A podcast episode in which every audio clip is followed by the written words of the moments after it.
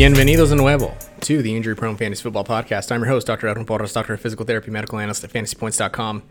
Irritated with my microphone currently. I have a Blue Yeti. I don't know if I'm allowed to say that. I think I'm allowed to talk about that openly because I'm going to voice a little bit of a complaint. I've had it less than a year. The podcast has been around since July, and I can't seem to get the mic to work. The USB port on the microphone itself is out of whack. I don't know what's going on. It's the connection is loose. It seems like all the microphone does is sit there. I unplug it occasionally and then plug it back in, but it's not working. So I'm gonna have to check out those warranty policies because this is not working out. The Blue Yeti is on its last leg. Speaking of players who are on a potential single leg, let's chat about what happened with Keenan Allen. Keenan Allen, right? Came in to the Thursday night game with a hamstring injury. It was reported that if he plays, he's going to be on a snap count. Turns out that's what happened. Here's the process, right? You look at a player like Keenan Allen, you look at the situation, and you say to yourself, okay, there's a 20% recurrence in a calendar year for players with hamstring injuries. Most of the research indicates that the first week after a hamstring injury is the most likely week for it to be re injured you look at the fact that these things are extremely fragile. It's not like rolling an ankle and taping it up. There's really nothing you can do to prevent it from happening again if it's going to happen again. So you look at that volatility. You look at what Keenan Allen's done in the past. I know that there's a game where he had, I think, 12 or 13 PPR points playing through a hamstring strain previously. It wasn't this year. And then you look at what he did, you know, against uh, through injury with back injury just this year. I think he had like 13 targets, 10 catches, 125 yards, right?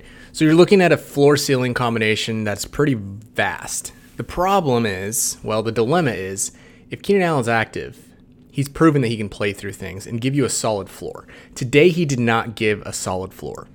Thursday night, he did not give a solid floor. But the process was right. If you, unless you had somebody else that's a top 10, top 15 fantasy performer right now, you really didn't have another option when it comes to these things because these things are, are these situations are just complete flukes, right? It goes 50 50. Week one, Mike Evans had a hamstring injury. Anybody who started him ended up getting bailed out because he had, I think, one target. I think I talked about this last week. He had one target, ended up getting a touchdown with Tom Brady in week one uh, through a hamstring injury. But a lot of other players have actually gone on to re injure their hamstring. Adam Thielen last year comes to mind uh, when they come back the first week. So it's a crapshoot. It's really a crapshoot. And the bottom line is you play the percentages. You had a much higher time, much higher. Your percentages were much higher or more in your favor without any knowledge before tonight to play Keenan Allen as opposed to flexing somebody like Cole Kmet. I mean, would that have been a decent option? I mean, compared to a lot of other options, yeah, I guess, you know, they're getting Cole Kmet going. But Keenan Allen versus the field, even on a hobbled hamstring, if you chose Keenan Allen, I cannot blame you. Don't beat yourself up. I would have done the same thing. I did do the same thing in a couple of leagues. Don't beat yourself up. You played the percentages, you played the odds. Now you just need to move forward with it. And that's that. Just wanted to give a quick update on Christian McCaffrey and Antonio Gibson. I know there were some reports that Antonio Gibson was out at practice today. Not actually the case he was just working on the side. In other words, he was in, you know, working with the rehab team. He didn't actually practice. So if you believe that he practiced, you were under the wrong impression. He did not practice. He's unlikely to play. I'd be surprised if he even came back next week. But anything's possible. At this point, you also have Chris McCaffrey, who was limited on Tuesday, didn't practice Wednesday, didn't practice Thursday. They say they're not going to shut him down it, I don't really know what's going on at this point. Your guess is as good as mine. You've you've effectively made it this far without Christian McCaffrey. So, I mean, don't hold your breath at this point, but there's a chance that he comes back next week. Doesn't seem like it's going to be this week. So, Matthew Stafford, Iron Man, right? Plays through everything, plays through thumbs, shoulders, does everything he can to be out on the field with his team. and an organization that, let's be honest, has underutilized Matthew Stafford and completely wasted his talent for the, the better part of about 10 years now. It's just reality, right? The Lions are a joke. Caldwell was there, went 9 and 7, and they fired him. They hadn't done anything before that. He went 9 and 7, they fired him. It's just, it's just an organization, it's a mess from top to bottom. There's really no way to slice it. That, that's being nice, probably. But anyway, the Lions that are sitting at I think five and eight, eight or five and nine, whatever it is at this point, have Matthew Stafford, who now has a ribs injury on top of a thumb injury. He hasn't practiced this week. Bevell specifically didn't shut the door on him coming back.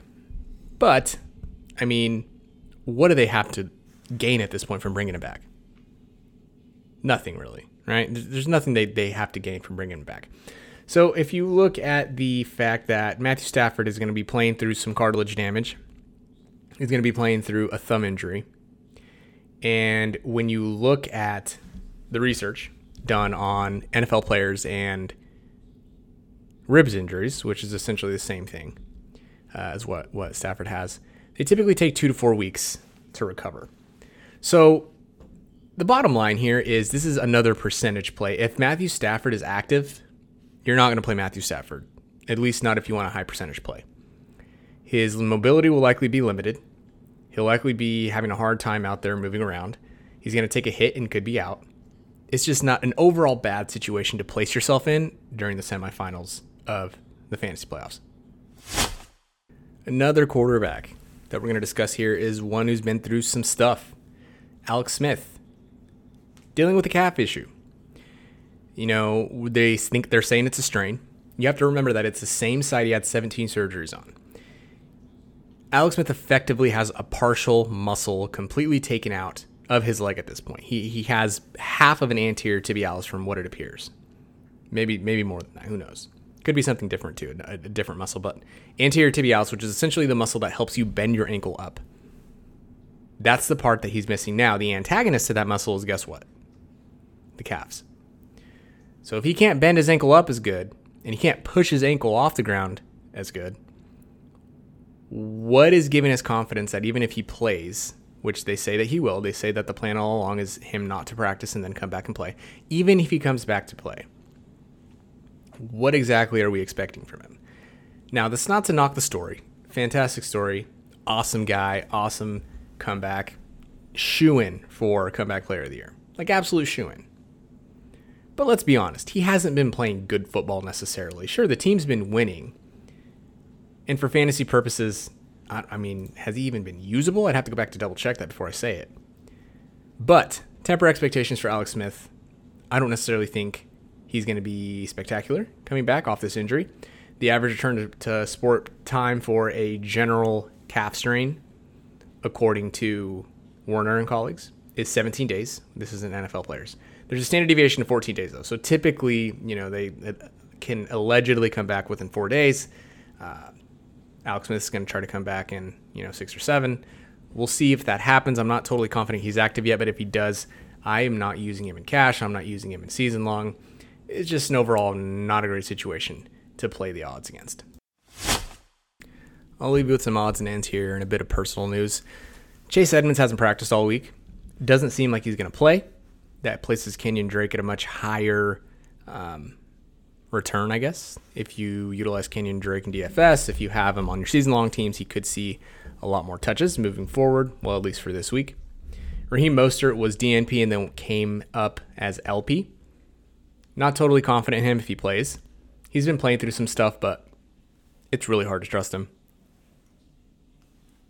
I think are it for the odds and ends. I will say Michael Thomas has been two DNPs in a row. Don't really, I can't really, I don't really know what that means yet. So make sure you go to fantasypoints.com, check out my entire um, injury preview that I'm going to talk about. I wouldn't be surprised if he just goes FP full practice tomorrow. That's Michael Thomas. Calvin Ridley's been limited, and DK Metcalf after his ankle sprain is full practice. Julio Jones, same old, same old. Doesn't seem like he plays. If he does play, he can give you 20. He can also give you five. So that's the deal on him. Robert Woods came up as a DNP, then an LP. I think he goes. I think he's going to be fine. But again, check in with me later this week. I'd also like to say thanks to the Fantasy Sports Writers Association. I am against and I mean I'm anti-establishment and yet now I'm a part of the establishment. I have been accepted as a member of the Fantasy Sports Writers Association. So shout out to shout out to them. I guess I'm official now. I guess you can call me official, but also shout out to Fantasy Points who covered my uh, my cost of memberships, which is a whopping forty dollars. So shout out to them as well. Um, shout out to Keenan Allen tanking a couple of my rosters. It's okay. We still love you. You told us to start you, so we did. That's it. So, good luck this week in the semifinals. If you have any questions, hit me up on Twitter at FBInjuryDoc. Gracias otra vez.